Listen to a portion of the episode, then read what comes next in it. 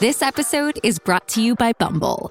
So, you want to find someone you're compatible with, specifically someone who's ready for a serious connection, totally open to having kids in the future, is a tall, rock climbing Libra, and loves rom coms with vegan pizzas on Tuesdays just as much as you do. Bumble knows that you know exactly what's right for you. So, whatever it is you're looking for, Bumble's features can help you find it. Date now on Bumble. Wyndham Hotels and Resorts makes travel possible for all. Whether it's the long haulers looking for a great cup of coffee, a roomier rest for the on a whim road trippers, or a place to make summer memories with the whole family. No matter who you are, where you're going, or why, with 24 trusted brands to choose from like La Quinta, Days Inn, and Super 8, your Wyndham is waiting. Get the lowest price at wyndhamhotels.com. Restrictions apply. Visit website for more details.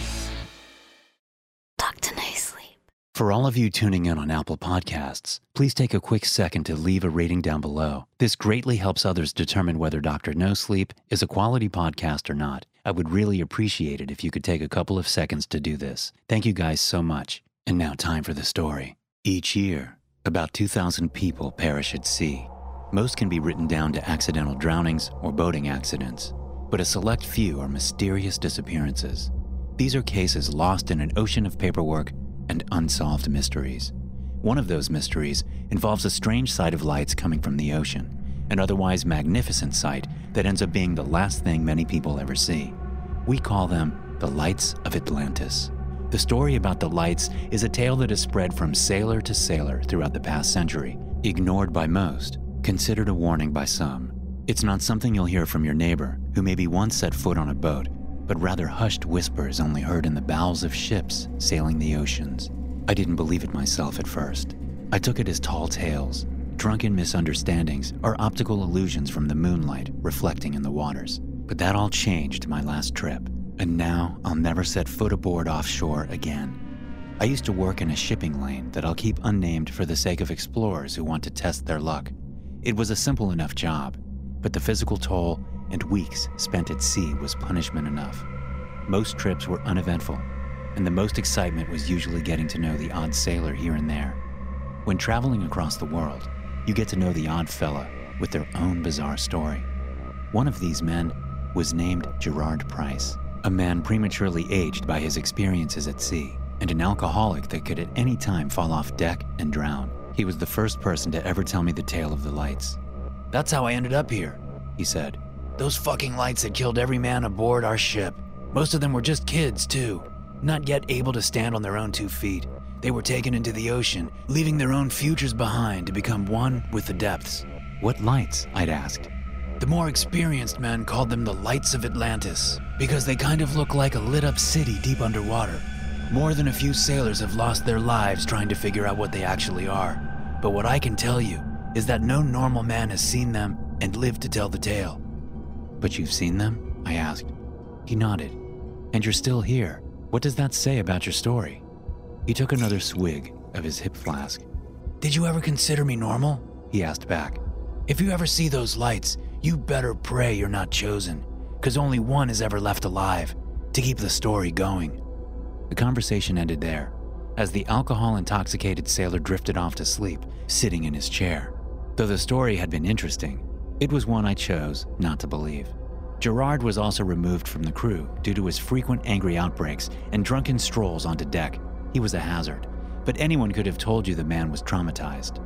Still, the story always lingered, and during the next few years, I'd often find myself standing on deck at night just to stare out into the ocean.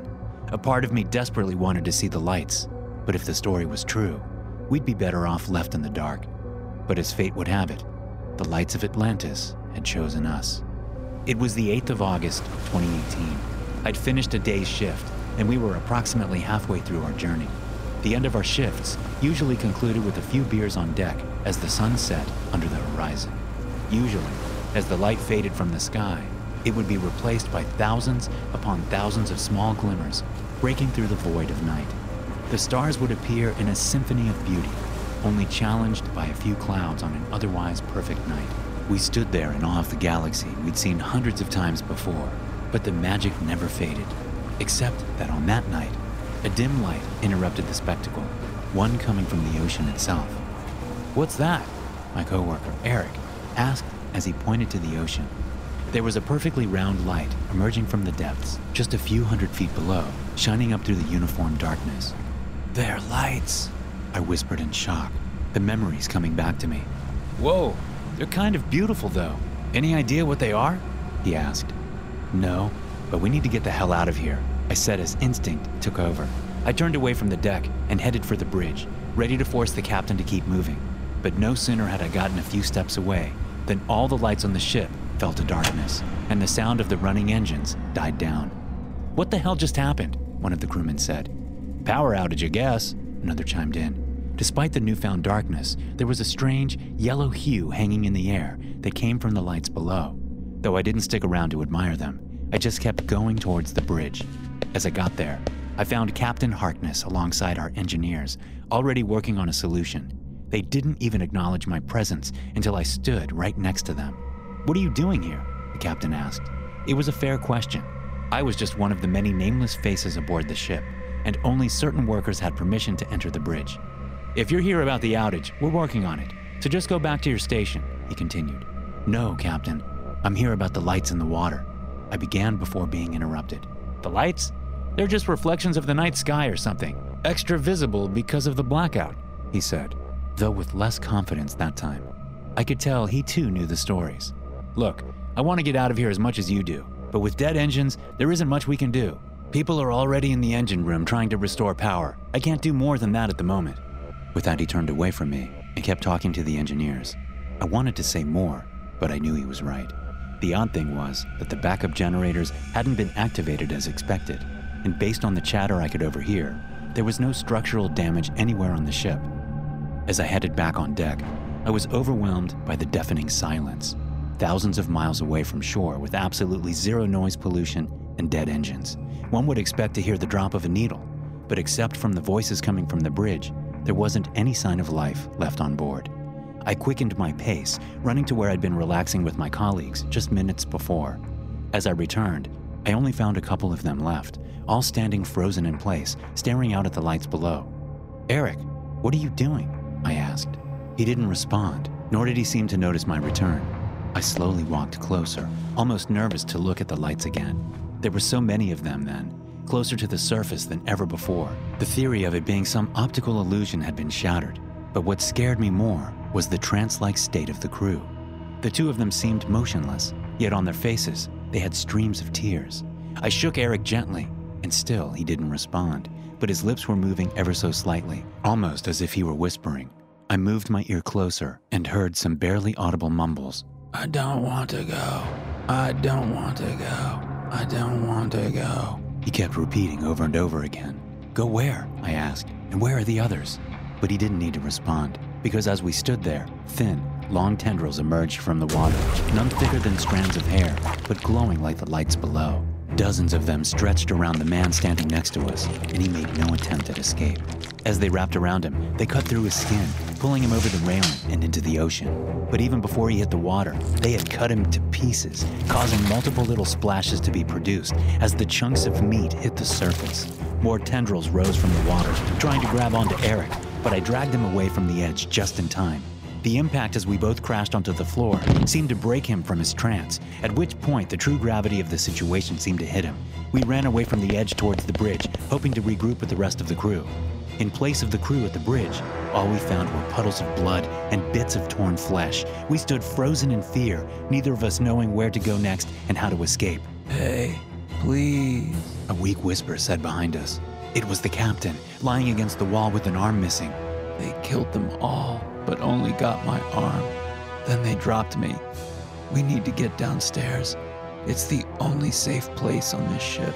We got the captain back on his feet. Despite his wound, he didn't seem to be bleeding all that much, at least not fatally so. There were tendrils slithering across the floor of the ship, almost like snakes searching for the next meal. But with a few twists and turns, we managed to make our way to the bowels of the ship. A couple of engineers let us in before we sealed the doors behind us. It won't hold, the captain said. They cut through the walls of the bridge like butter. Unless we can get the ship going, we're dead. What the fuck are those things? Eric asked. They call them the lights of Atlantis, but I don't know exactly what they are, I explained. We stood in silence for a moment, a fragile silence that was quickly shattered by the sound of breaking metal. Oh God, they're here! One of the engineers said. With little time to react and nowhere left to retreat, all we could do was to await our inevitable demise. The tendrils broke through the doors with ease and slithered towards us. We backed up into a corner, but it was futile. The captain and the engineers were taken first, cut to pieces before they even reached the doors, while Eric and I tried to hit them with whatever tools we had available. Eric tried to get another hit in, but as he swung his wrench at the tendrils, they enveloped around him, dragging him away as he screamed in agony. No! I called out, but there was nothing I could do. I was surrounded by the glowing, hair thin tendrils, and there was no way out. Defeated, I just dropped what I held and fell to my knees. Go on then, take me! I yelled.